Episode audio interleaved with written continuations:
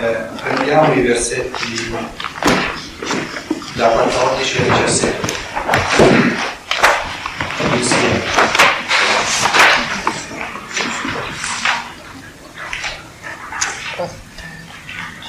Per eh,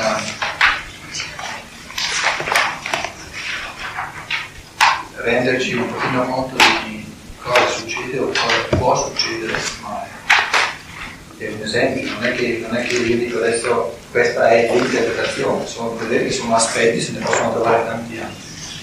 Però è il tipo di comprensione del testo evangelico che salta fuori, che è possibile soltanto in base alla scienza dello Spirito. Il Tempio nei, eh, nei testi sacri eh, il primo significato del Tempio è sempre quello del corpo fisico. Quindi questo è il Tempio. E entrare nel Tempio è il gesto dell'evoluzione intera, e cioè il, la discesa dell'essere umano sempre eh, più profonda nella materia fino ad abitare il corpo fisico. Ci, eh, guardando a quello che avviene durante la notte, ci rendiamo conto di cosa significa non abitare il corpo fisico. Che durante la notte, durante il sonno, noi siamo fuori, il nostro io superiore, il nostro io vero, vive tantissime esperienze che poi gli restano e quindi lo, lo segnano, però non c'è l'autocoscienza. Quindi il congiungersi col corpo fisico è connesso, era connesso è sempre stato connesso con l'acquisizione dell'autocoscienza.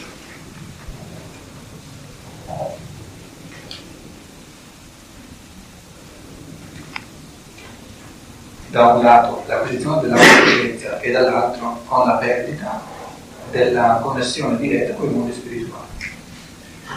Ora, eh, alla lavagna abbiamo fatto vedere in che modo il Cristo comincia, siamo all'inizio della sua attività cosiddetta pubblica, comincia prima di tutto lui ad entrare nella realtà corporea di Gesù di Nazareth.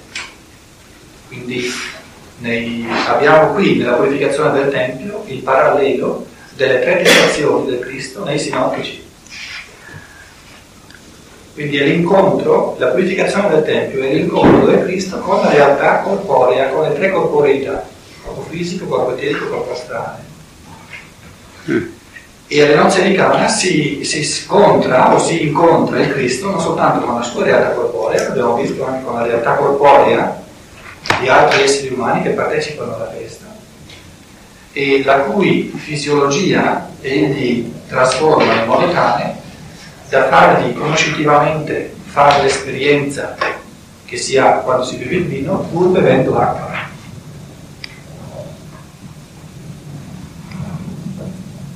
uno si chiederebbe che cosa c'entra ora la purificazione del Tempio con Cana? È, è la stessa cosa. È l'entrare della forza del Cristo nella realtà dell'involucro umano. Cosa trova nel Tempio? Versetto 14. Trovò nel Tempio coloro che vendevano eh, pecore e colori. Quindi nel Tempio non eh, una realtà, un, un, un, possedimento, quindi qualcosa di acquisito vero e proprio, ma un vendere e un comprare. Quindi una venalità a livello del pensare, le colombe, a livello del volere, i buoi, e a livello del sentimento, le pecore la mitezza, la bontà del cuore.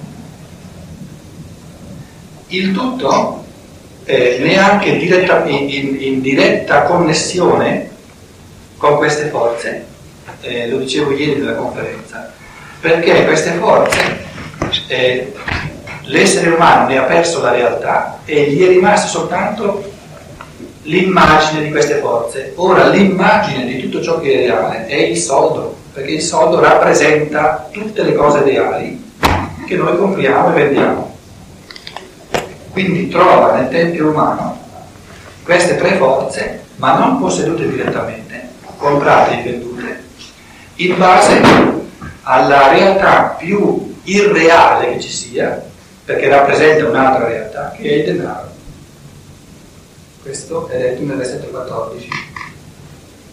Con il linguaggio di allora me lo tradotto, eh, trovò nel Tempio coloro che vendevano, i venditori di buoi, di pecore e di colombe, e coloro che ehm, scambi, eh, i cambiatori, i, cambiamonete, i cambiamonete, i cambiavalute, seduti. L'essere umano in piedi è l'essere umano che ha acquisito la coscienza del Dio. L'essere umano disteso è l'essere umano che vive ancora nel cosmo. Qui siamo né l'uno né l'altro, sono seduti.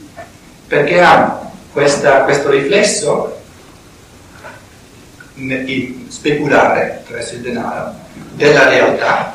Quindi da un lato non si può dire che non c'è più niente, dall'altro o che c'è la realtà piena spirituale, dall'altro non c'è ancora l'elezione, eh, la posizione eretta del Dio sono, quindi sono seduti.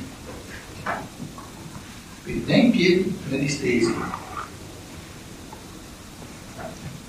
Facendo un eh, ehm, tradotto lì? Eh, 15, un flagello, un flagello eh, una, una frusta di, di cordicelle, li cacciò tutti fuori dal tempio.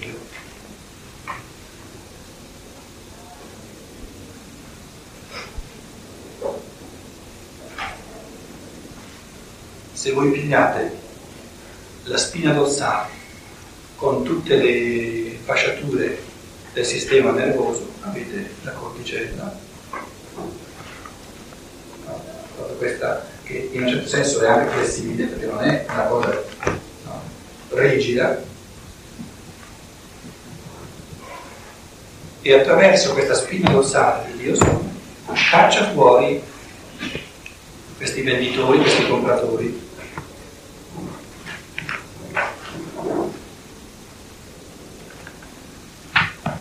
Adesso dice, caccia fuori coloro che vendevano i buoi e le pecore,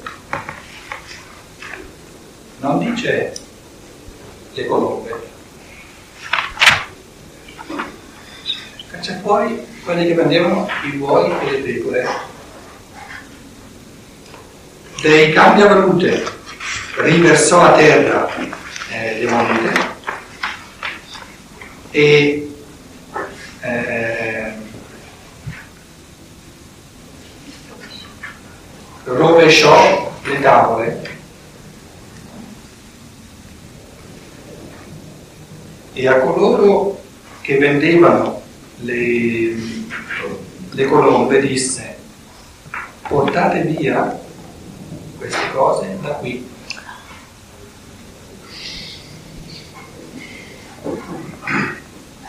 Quindi a livello del sentire e del volere interviene lui direttamente. A livello del pensare non può intervenire direttamente. Deve impartire un ordine che va capito nel suo significato, perché si tratta del pensare, e poi l'eseguirlo devono fare loro.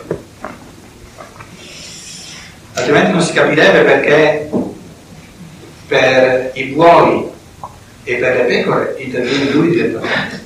Invece per le colombe non interviene direttamente, ma dice ciò che devono fare.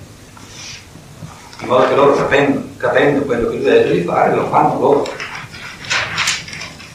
Quindi vedete che col pensare bisogna comportarsi in modo diverso che non col sentire e con il volere. Bisogna passare attraverso la comprensione dell'altro.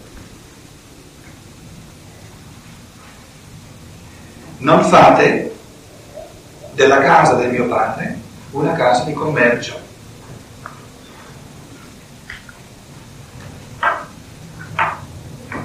Quindi il Tempio, la, la realtà corporea dell'essere umano sarebbe la casa del Padre, quindi il precipitato di tutta l'opera del Padre, quindi di tutta la realtà della natura, o se vogliamo condensato, la somma, il riassunto di tutto il creato è il corpo umano. E dice voi ne avete fatto una casa di commercio.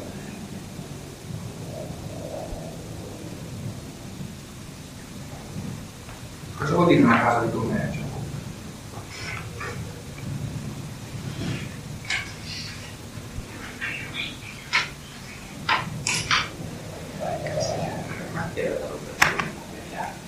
alla produzione materiale del commercio si compra e si vende, valutando con un prezzo in moneta, valutando in moneta.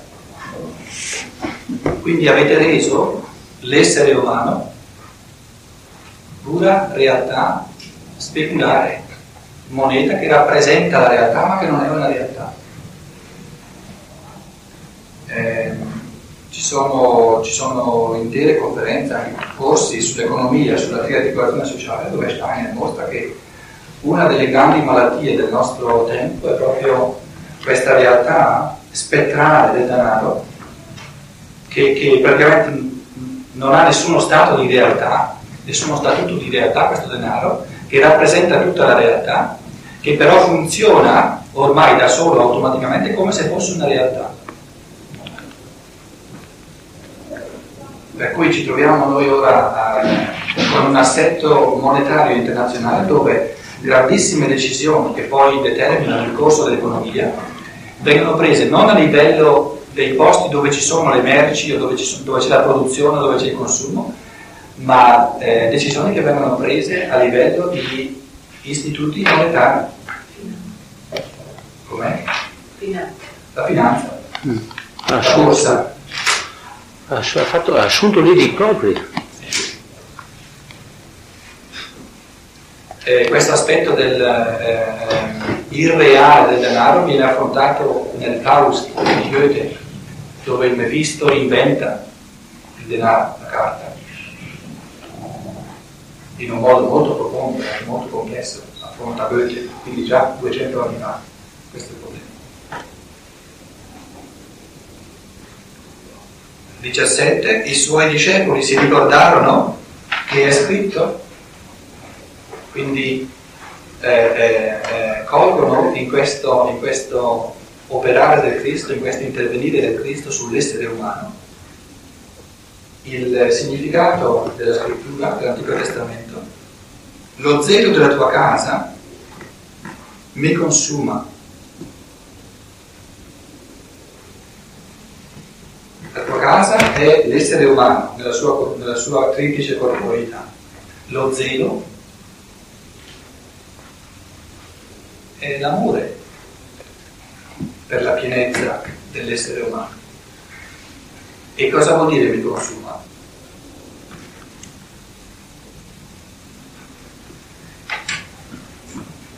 Ha un doppio significato, soggettivo, nel senso che mi brucia, mi arde interiormente e un significato oggettivo, nel senso che proprio questo amore, questo zelo, questa dedizione alla pienezza dell'essere umano lo porterà a morte. Anche in questo senso viene consumato. Lo zelo, l'amore della tua casa mi consuma, quindi mi porta a morte.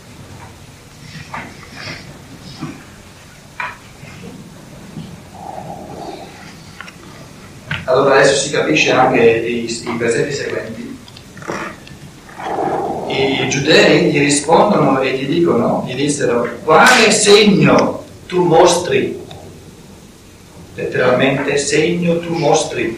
Un segno si mostra, non si compie. Quindi vedete che il linguaggio è molto chiaro, molto preciso in Giovanni. Un segno si mostra alla conoscenza per, farlo capire. Qui traduce come portento. Dire. Come portento? Dice sì. Eh? Dice off. Off. Eh, dice nostri. Eh? Deiknumis, deiknumi. Ciao. Deiknumi, per chi di voi ha fatto greco, significa mostrare. Quindi vedete che un segno non è fatto per operare qualcosa o per magicamente eh, manipolarla, si mostra. Quindi o uno lo capisce o non lo capisce, non impone niente. un segno non impone niente. Quale segno ci mostri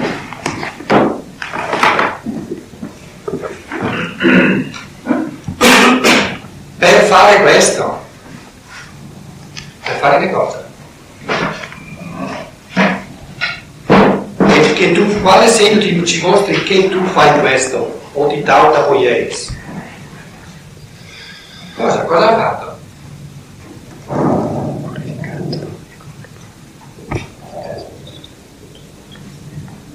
chiedono un segno, dicono quale segno ci mostri, ma loro di carne non, non, hanno, non hanno visto nessun segno. Quindi qui vedete la differenza chiara tra il versetto eh, 11 dove diceva i discepoli ai discepoli si è manifestata la sua irradiazione, eh, la cosiddetta gloria, e qui si vede che invece i giudei non si è mostrato. Quindi loro non hanno percepito niente.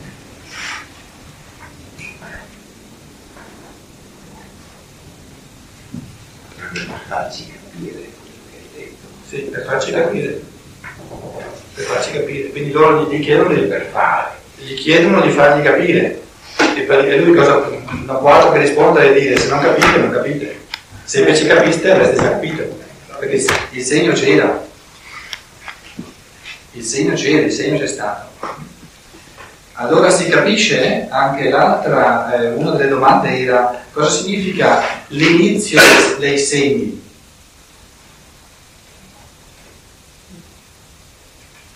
Il segno è la compenetrazione conoscitiva o la forza luminosa del Cristo che si trasfonde agli esseri umani.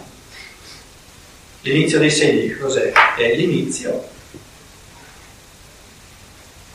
cioè è il primo manifestarsi di questa forza, ma inizio anche nel senso di forza, perché eh, forse qualcuno di voi si ricorda che nel, nel ciclo di conferenze tenute a Kassel, eh, Opera 112, il Vangelo di Giovanni in rapporto con gli altri tre specialmente, c'è una conferenza, la quarta o la quinta, dove Steiner mostra che dal primo al settimo segno c'è tutta una gradazione e che dal primo al secondo al terzo al quarto ogni volta la forza del Cristo stesso diventa sempre più profonda, sempre più grande. Anche perché fare i conti con la corporalità umana è per il Cristo stesso un'esperienza nuova. Non, non dobbiamo dimenticarlo. Quindi anche lui No, serve l'ampliamento del raggio d'azione Del raggio della sua doxa. e l'intensificazione. D'azione e l'intensità. e l'intensità, quindi non soltanto quantitativamente ma anche l'intensità. Sì, sì, infatti la parola che usa Steiner, Einstein und der Christuskraft, intensificazione della, della forza.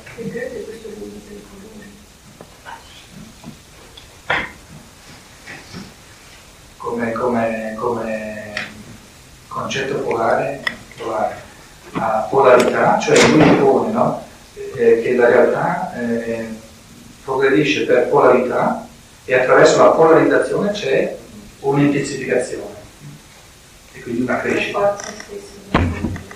Ecco, porta un rafforzamento, cioè provoca l'energia necessaria per risolvere la polarità.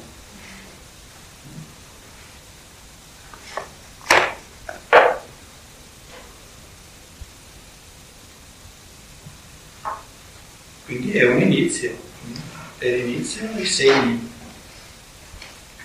Poi questa realtà iniziale diventa sempre più forte, sempre più profonda. È un inizio anche nel senso che non può, le circostanze non ancora permettono che lui agisca direttamente da solo, la mia ora, la ora del mio da solo, non è, del io sono da solo, non è ancora venuta, ma agisce in base a ciò che è comune a lui e alla, perché non la madre? Perché la donna e non madre? La, è più significativo donna perché eh, la donna rappresenta la linea della generazione in un modo molto più universale che non la mia madre, nel senso che è mia madre. Quindi sono le forze generative in quanto tali. O se vogliamo detto in, in termini più, più, moderni, è la forza, de, la, la, la realtà dell'eredità. E l'eredità viene tramandata dall'elemento femminile. Quindi eh, qui c'è ancora la presenza delle forze ereditarie, adesso non, soltanto rispette al fatto che tu sei madre e io sono figlio, ma delle forze ereditarie, quindi della realtà fisica dal basso. E questo primo segno si colloca come riassunto di tutto il cammino fondato sull'ereditarietà, quindi sulle generazioni del sangue, si fonda su questa presenza di forza comune tra te e me, donna, in questo senso. Quindi anche lì si vede che è un inizio dei segni.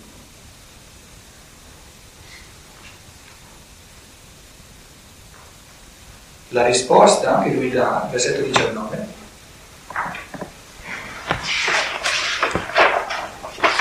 li, li rinvia al segno per eccellenza praticamente gli dice, voi, eh, il vostro impulso è un impulso che serve a distruggere l'essere umano nella sua triplice corporeità. Il mio impulso è l'impulso che lo costruisce. Quindi voi distruggete pure, pure questo tempio triplice del corpo fisico, del corpo eterico e corpo astrale. E io in tre giorni lo riedificherò. Ora, il capitolo comincia dicendo il terzo giorno. Dove sono gli altri due? Vi siete chiesti dove sono gli altri due giorni?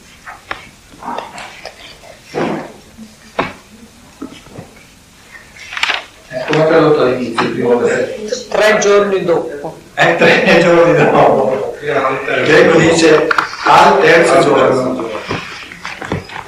Eh, dopo che cosa? In principio diceva al primo. Sì, ma in principio. Eh, dopo... Eh, mica tre giorni dopo, dopo, dopo, dopo la creazione. C'è l'indomani. Ah, l'indomani. No, l'indomani. Eh, dunque, all'inizio c'è all'inizio. Mhm. Poi, tre volte c'è al secondo giorno, e cioè al versetto 29 del primo capitolo, al versetto 35 del primo capitolo, il secondo giorno, eh, cioè il giorno dopo, l'indomani, il giorno dopo, che è il secondo giorno. Quindi, versetto 29, l'indomani, versetto 35, l'indomani, versetto 43, l'indomani. Quindi tre volte il secondo giorno. Capitolo 2, il terzo giorno, al terzo giorno. Eh? Il primo è l'inizio. Quindi questi due capitoli hanno, sono strutturati attorno a, ai tre giorni, che sono sempre tre giorni. Ogni proce- processo iniziatico è formato di tre giorni, o di tre, di tre grandi gradini, di tre grandi, eh, vi accennavo ieri, la, la catarsi, l'illuminazione e l'unificazione, per esempio. Quindi tutto quello che avviene fino al versetto 29 del primo capitolo va riferito alle esperienze che gli inizianti facevano nel primo giorno. Quello che avviene dal versetto 29 fino alla fine del primo capitolo riassume, e quindi ce ne sarebbero lì di cose da, da, da, da sviscerare, perché sono mondi interi in cui Giovanni ci, ci mette sotto gli occhi, riassumono le esperienze spirituali interiori eh, e anche nei mondi spirituali del secondo giorno. Il terzo capitolo, il secondo capitolo comincia col terzo giorno. Il terzo giorno, cioè il giorno culminante dell'iniziazione, è sempre il giorno dell'unio mistica. L'unio mistica che cos'è? Sono le nozze. Le nozze in tutte le forme. Le, le nozze è eh, l'immagine pri- primordia nell'umanità di una unific- unificazione di due elementi diversi.